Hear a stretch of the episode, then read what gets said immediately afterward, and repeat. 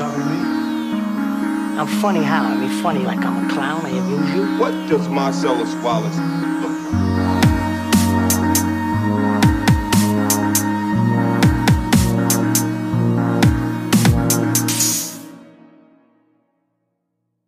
Ein kleiner Schritt für uns, auf diesen Aufnahmeknopf zu drücken, aber ein großer Schritt für die Zuhörer, dahin zu skippen, wo dann der Teil anfängt, für den sie sich interessieren. Voll. Und ich würde aber auch generell sagen, dass wir diese Folge ein bisschen besonders gestalten, dass wir relativ viel so über was anderes reden und erst ganz am Ende ganz kurz auf den spannenden Teil dann zurückkommen. Aber ich finde, jede unserer Folgen ist was ganz Besonderes. Das stimmt. Zumindest wenn du dabei bist. Danke. Kann ich mal zurückgehen. Ziehen wir uns jetzt aus? Ich habe ich hab gar nichts an. Ach so, ja, jetzt stimmt. Wir haben ja so eine kleine Wand zwischen uns. Wir verbinden uns immer die Augen, damit wir uns nur hören, Naja, ich sehen. sehe Podcasten schon auch als Kunstform und da verfolge ich einen naturalistischeren Ansatz. So wie auch Damien Chazelle in seinem neuesten Film. First Man, beziehungsweise Aufbruch zum Mond. Aufbruch, beim Aufbruch zum Mond, das klingt irgendwie so wie so ein schlechter Sci-Fi-Film, habe ich das Gefühl. Also irgendwie so ein John Carter vom Mars und dann jetzt irgendwie Armstrong Aufbruch zum Mond, Ja, aber Aufbruch vor nach Pandora. Es verfehlt ja auch eigentlich so ein bisschen das, worum es geht. Das stimmt. Also, oder verfälscht es zumindest ein bisschen. Ich finde es übergriffig. Und naja, ich, ich meine, es wird ja angeblich immer übersetzt, damit es das ganze Publikum besser versteht oder dass es die Leute mehr abholt, der Titel, weil sie den Englischen offensichtlich nicht verstehen können. Aber First Man, Das checkt ja jeder. also das hätte ich als Vierjähriger noch gecheckt, glaube ich. Und der Film ist ja bestimmt ab sechs. Sechs. Vielleicht auch null. Ja, du, ja, ja. Obwohl, nee, passieren ja schon ein paar Sachen. Sechs, zwölf vielleicht sogar, ich weiß es nicht. Naja, aber Zielgruppe, sage ich mal, ist auf jeden Fall älter als äh, jemand, der nicht Das stimmt. First Man versteht. Das stimmt, ja. Oh. Dann checke ich eh nicht diese ganzen Übersetzungen. Also die, die, die, die Titelübersetzungen. Weird. Ich frage mich, wer kommt auf so eine Scheiße? Warum? Aber das ist eigentlich ganz, äh, finde ich eigentlich immer einen relativ spannenden Teil des ganzen Entstehungsprozesses von irgendeinem Projekt, ähm, dem dann einen Namen zu geben. Da haben wir uns ja auch jetzt nicht so leicht getan. Ja, und ich finde, wir Ähm. haben es sehr gut gemacht, vor allem bei unserem Instagram-Account. Wie heißt er nochmal, Felix? Subi Obi mit BBI und dann BJI. Buchstabier es am besten nochmal. S-U-B-B-I ähm. Alter, ich konnte jetzt schon nicht folgen. Naja, äh, die meisten, also es gibt ja Leute, die hören Podcast in doppelter Geschwindigkeit, damit sie einfach mehr Podcast hören können oder nicht so viel Zeit verschwenden in ihres Alltags mit. Verschwenden in Anführungsstrichen. Ich höre ja immer in halber Geschwindigkeit und ich glaube, die meisten unserer Zuhörer auch. Deswegen geht es schon klar. Äh, äh. Und auch die meisten hören es ja auch zwei, dreimal. Das stimmt. Das würde auf jeden Fall die extrem orbitanten Downloadzahlen erklären. Voll. Na, aber ich finde, bei uns gibt es ja auch jedes Mal was Neues zu entdecken. So, weißt du, wir haben da so viele Sachen versteckt, dass das irgendwie so ein mehr, also öfteres Hören. Layers. Den, den, äh, ja, so viele Layers. Und das den rückwärts hören hat auch nochmal Hat auch noch Mehrwert. mal, oh ja, weil jeder Satz ist bei uns ja so wohl überlegt, dass wenn du es rückwärts abspielst, das einen komplett neuen Sinn ergibt. Mhm. Es Memento tat mir übrigens leid, was ich da ähm, über Satan gesagt habe in Folge 3. Und ähm, also ähm, in der Lizzie Rising Folge, sie meinte das nicht so, ja, so. Also ich meine, Heroin und so, ja, aber naja, ihr wisst schon, Scientology ist einfach jetzt nicht so lustig. Ja. Aber naja, irgendwas musste man, es war da noch nicht so familiär mit dieser Rückwärtssprache, Voll, deswegen voll. Lost Ja, in Translation sozusagen. Im Prinzip schon, oder? Ja, wir haben ja auch ein bisschen Probleme mit der Kirche deswegen auch bekommen dann äh, nach der vierten Folge. Aber Aber haben wir eh nichts mehr zu sagen. das stimmt auch. Gut, kommen wir zurück. Äh, erstmal nochmal, Felix, danke, dass du da bist. Ja, schön, dass du da bist, dass du es mal wieder geschafft hast. Ja, ja, das stimmt, das stimmt.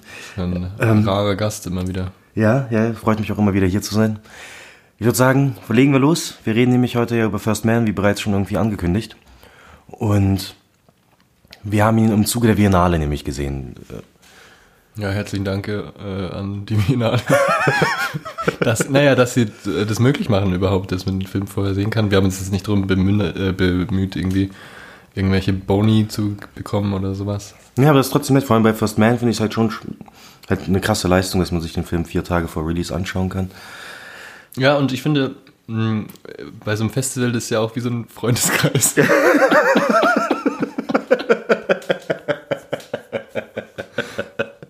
Oh Gott, ey. Also selbst wenn man es mal nicht schafft, ist es dann doch wieder wie nach Hause kommen eigentlich. Nein, es ist, es ist ja wirklich wie so ein Manche Freund. Leute haben ja auch Garten zu Hause. Oh, Und k- können sich dann halt, statt Miete zu zahlen, kaufen sich aber ein Das ist Kinoticket. einfach ein 20er-Pack Viennale-Tickets.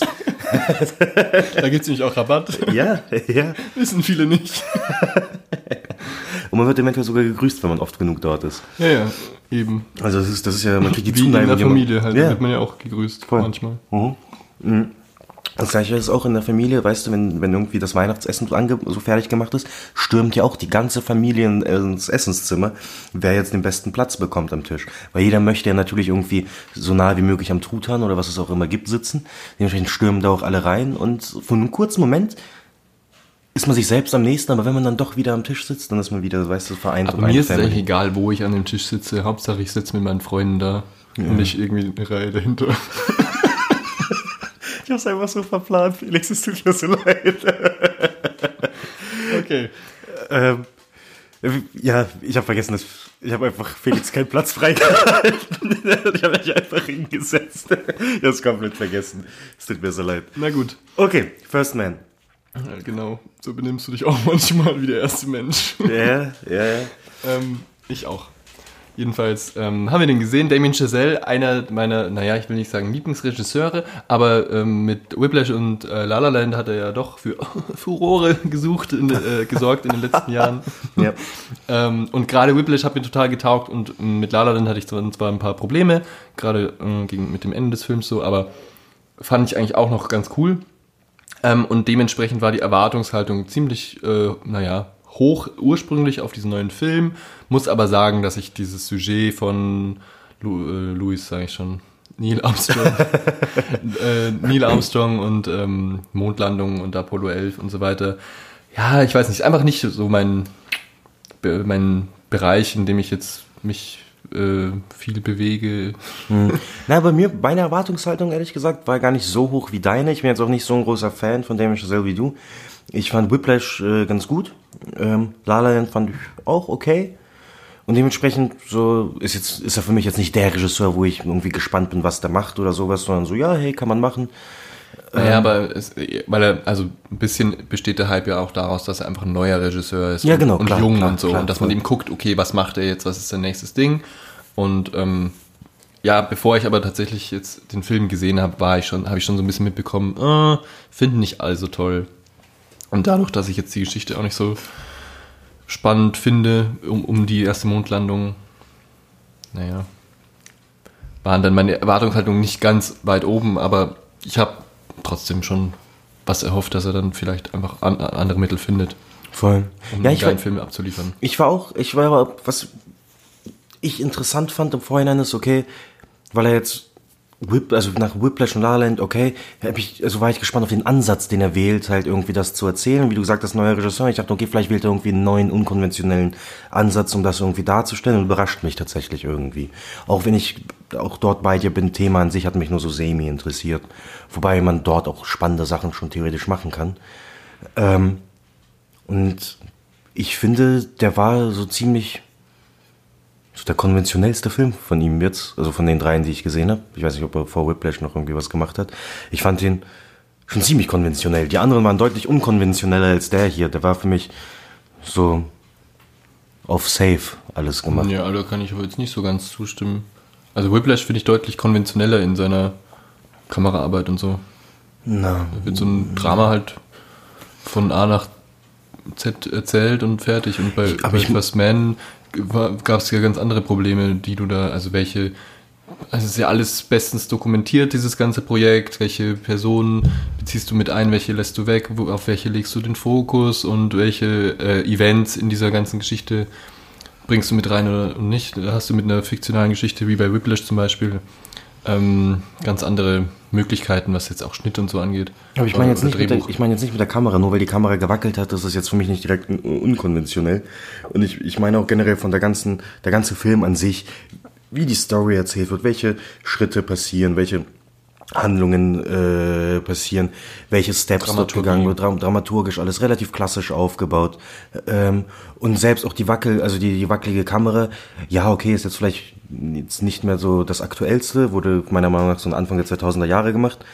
Ähm, aber Aber es eigentlich ist so trotzdem jetzt heftig. nicht unkonventionell. Also, Alter, ich weiß wirklich. Naja, die Konvention ist es jetzt nicht, durchgehend äh, ohne Stativ da durchzuführen. Und, und was ich aber jetzt, ich will es eigentlich nicht nur auf die Shaky Cam reduzieren, sondern finde auch, wenn wir jetzt über Kamera sprechen, fand ich auch die Entscheidung interessant, dass er eigentlich selten Außenansichten, äh, jetzt wenn wir über die Raumfahrtszenen gesprochen äh, sprechen, oder was auch immer. Man war eigentlich immer relativ nah an den Protagonisten dran. Jetzt manchmal so was wie ein POV, aber auch oft, ähm, dass man so gegenüber oder halt im Close-Up oder so ist. Aber die Kamera geht eigentlich ganz wenig von den Leuten weg. Man, es geht um die Menschen, es geht nicht um den um, um Raumfahrt äh, oder den, die Mondlandung in dem Sinne, sondern was dieses Event mit den Leuten gemacht hat, die daran beteiligt waren oder die es halt, naja, dann äh, mitbekommen haben, meinetwegen noch.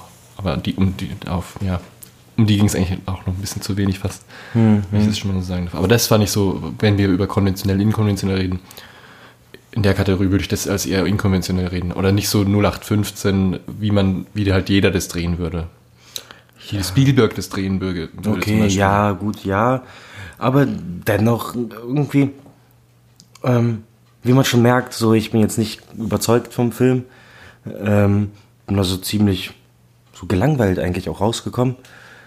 Ähm, und mir ist aufgefallen tatsächlich, Dort waren so einige Sachen, auch musikalisch fand ich ihn nicht spannend, nicht, nicht irgendwie, der hat mir nichts Neues da irgendwie gebracht. Ich fand auch eben, was ich meinte, von der Dramaturgie her, als sie dort angefangen wurden für die, für das Programm zu, vorzu, also als sie vorbereitet wurden auf das Programm, wie der eine Chef da, wie auch immer, die Distanz zwischen Erde und Mond eingezeichnet hat und dann plötzlich so eine zweite Tafel ranholt, um dort das dann irgendwie noch weiter zu zeichnen, wie weg der Mond ist und so. Und das sind so, und die Musik, die dabei lief, das sind so typische Sachen irgendwie, die ich irgendwie gefühlt schon öfter gesehen habe, sei es jetzt irgendwie so ein Inception oder sonst wo, weißt du, wo dir irgendwie sowas erklärt wird, so, okay, das ist krass und wir sind so unkonventionell, okay, wir schieben da jetzt noch eine zweite Tafel dazu, aber gleichzeitig ist es doch ziemlich konventionell und das ist dann, habe ich das Gefühl, so für, ja, für so ein, konservatives, ziemlich konservativer Film, habe ich auch das Gefühl. So ein konservatives Publikum, oh, oh, oh, ja, äh, krass, der hat da ja noch die zweite Tafel dazu geholt.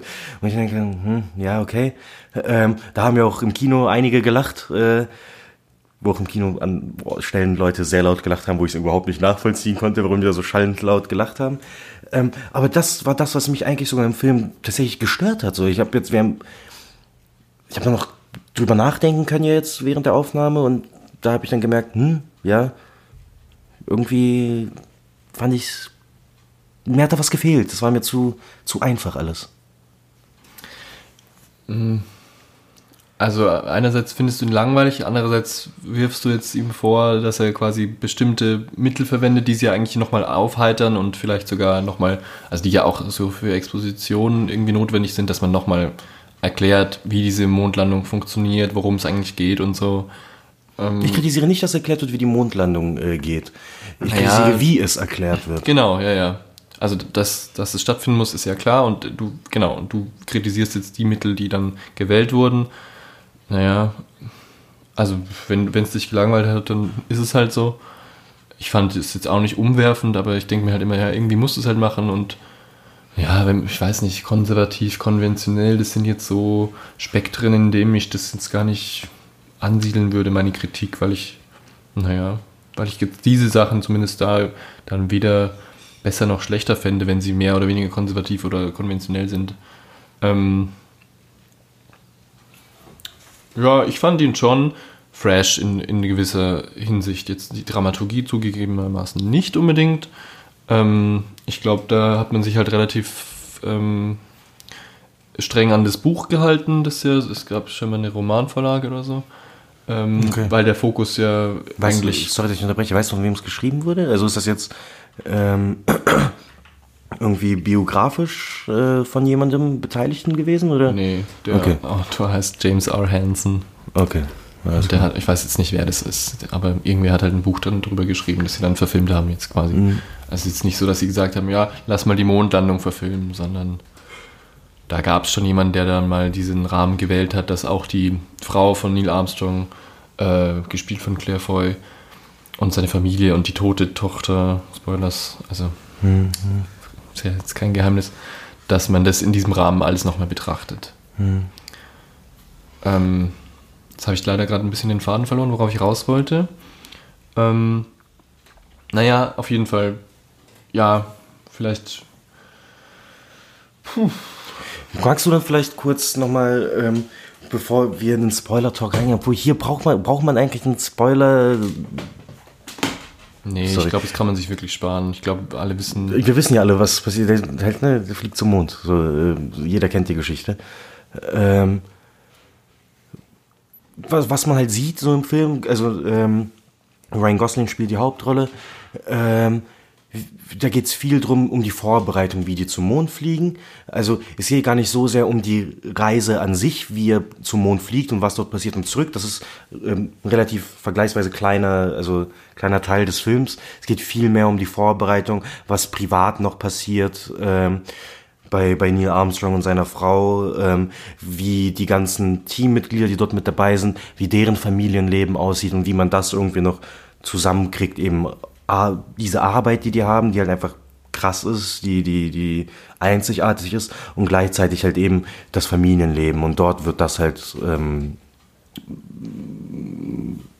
sehr groß erklärt. Ja, und dazu halt auch noch, wa- was du schon angerissen hast, der, ähm, also die, dieses riesige, enorme Risiko, also eigentlich so albern das man immer klingt und pathetisch, es ist ja schon, man muss ja schon extrem mutig sein für so ein Projekt. Man hat ja eben auch gesehen, wie dann ständig irgendwelche Dinge passieren, warum dann einzelne Piloten oder die, die es bald geworden wären, einfach gestorben sind wegen irgendwelchen kleinen Fehlfunktionen, die niemand quasi vorher, also sehen, kommen hat sehen, obwohl man sich natürlich akribischst auf solche ähm, Projekte vorbereitet und es ist ja wahnsinnig eigentlich in so eine Rakete zu steigen in den 60ern. Heutzutage ist wahrscheinlich sind sie einfach durch Erfahrungswerte immer weiter, aber ähm, gerade zu der Zeit war das ja anscheinend immer noch ein enorm hohes Risiko und das ist auf jeden Fall schon was, was der Film sehr betont Voll. und dann eben umlagert auch auf die Person Neil Armstrong, wo, wie man Ryan Gosling kennt, ist er jetzt eigentlich eher ein wortkarger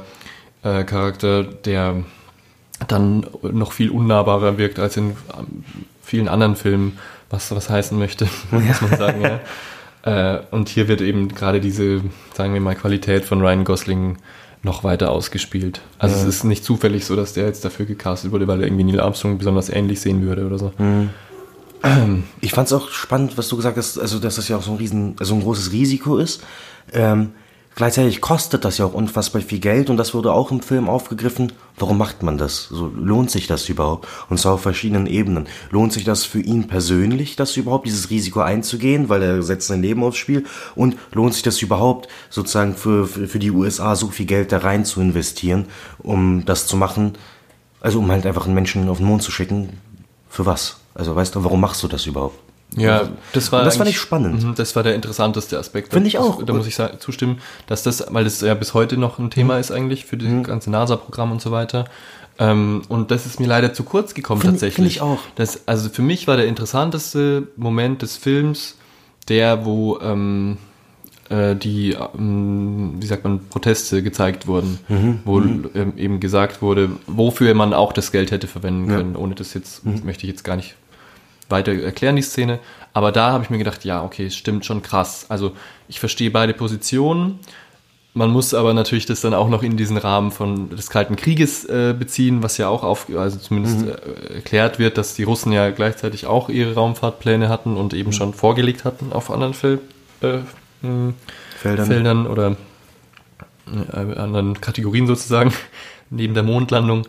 Äh, und dass eben Amerika da ja auch Dominanz äh, zeigen wollte. Und das ist das, was dann so befremdlich wird, wo man dann eigentlich als Zuschauer nochmal hinterfragt, okay, es ist natürlich krass, was die da geliefert haben, aber war es es denn tatsächlich wert, wenn man jetzt nur aus so einem propagandaartigen Perspektive Mhm. daran geht.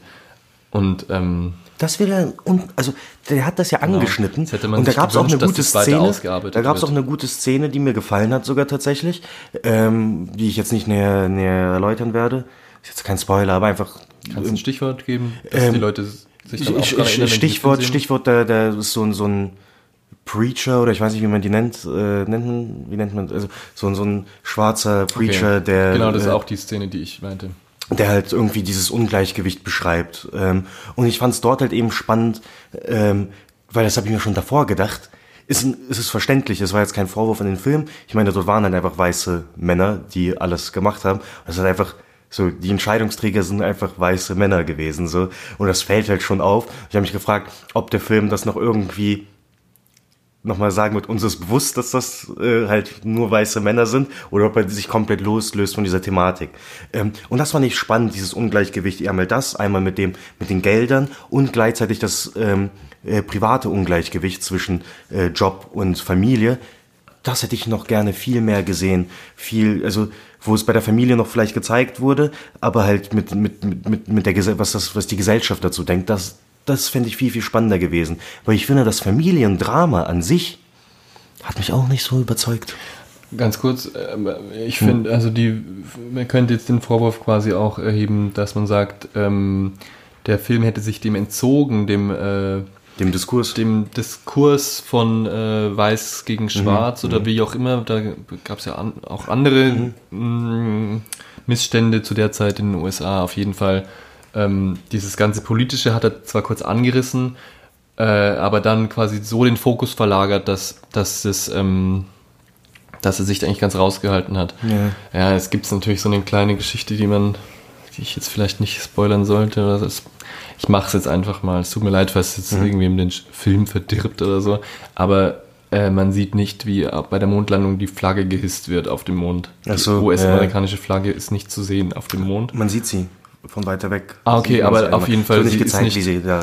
Also das steht einfach nicht im Mittelpunkt der, der Handlung, sondern eine andere Geste, die dann die viel persönlicher ist. Mhm. Fand für- ich gut, fand ich Armstrong. gut. Man muss auch sagen, man hat vergleichsweise wenig US-Flaggen oben äh, wedeln sehen und so Genau, weiter. und äh, einerseits entzieht sich der Film dadurch dem Patriotismus, aber andererseits ja auch dem anderen, Mhm. der anderen Seite davon, dem liberaleren, wofür ja eigentlich Hollywood dann so ein bisschen mehr steht. Mhm. Aber hm, wäre jetzt ein interessanter Punkt, dass man sagt, äh, ist es nicht sogar feige, sich auf die persönliche Tragödie zu stürzen, statt ähm, das größere Bild nochmal zu zeigen.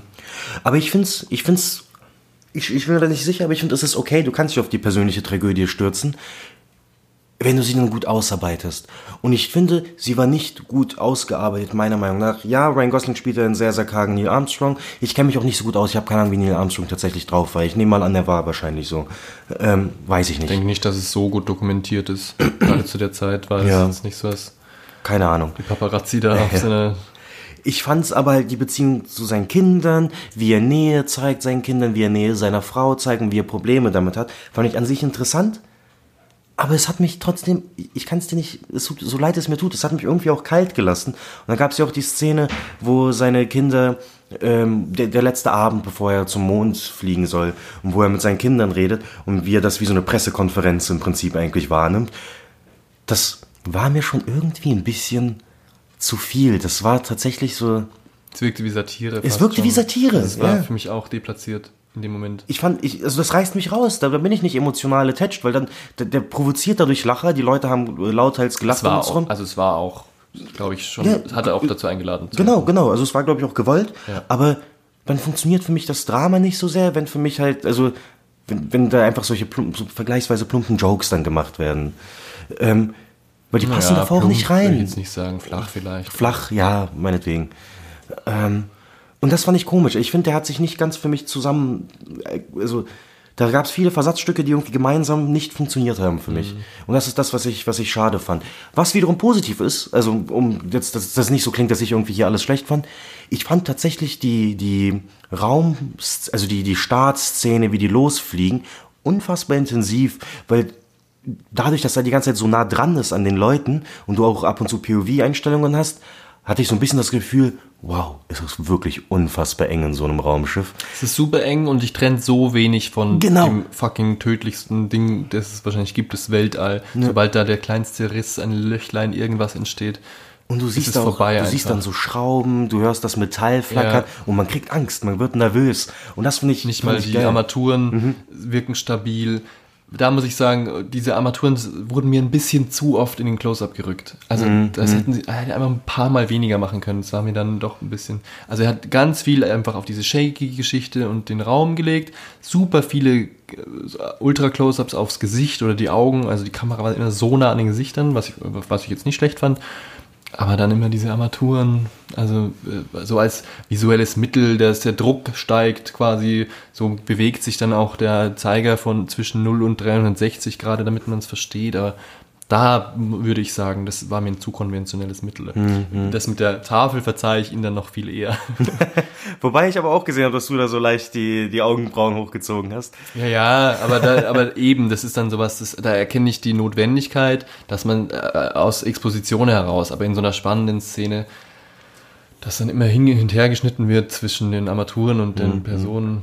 Ja, Wie fandest du es? Da haben auch Leute gelacht, aber ich fand es eigentlich eine, eine, trotzdem eine gute Szene.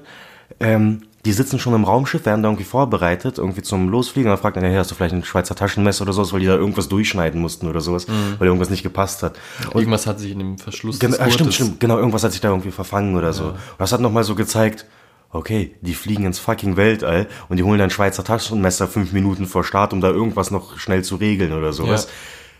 Wie angsteinflößend das überhaupt ist. Ja. Und das fand ich krass. Also, das war zwar irgendwo so ein Schmunzler, weil die das so locker genommen haben, aber gleichzeitig, hui, hui, hui. So, Genau, aber genau das ist ja die Wirkung davon genau. eigentlich. Und das fand ich gut. Also dort fand ich dann passend zum Beispiel, dass, dass genau, ich, ich habe auch kein Problem, dass da Humor stattfindet. Genau, Nur halt ja. an welchen Stellen und mit welchem Zweck. das ist das Ding. Also, ja. dass dann die Entfremdung zu, zur Familie mit so einem Gag äh, gezeigt wurde, das fand ich dann irgendwie doch ein bisschen. Dann hätte ich mir dann lieber Pathos gewünscht. Äh, Was mit dem Taschenmesser für mich, also für mich persönlich, es war vielleicht gar nicht intendiert, war das so ein kleiner Verweis auf der Marsianer, The Martian, war ja auch so ein Film der letzten Jahre, wo ähm, auch, habe ich das Buch tatsächlich gelesen, ähm, wo auch, äh, ich glaube, Duct Tape oder so noch verwendet wird zum Teil. Weil es einfach Okay.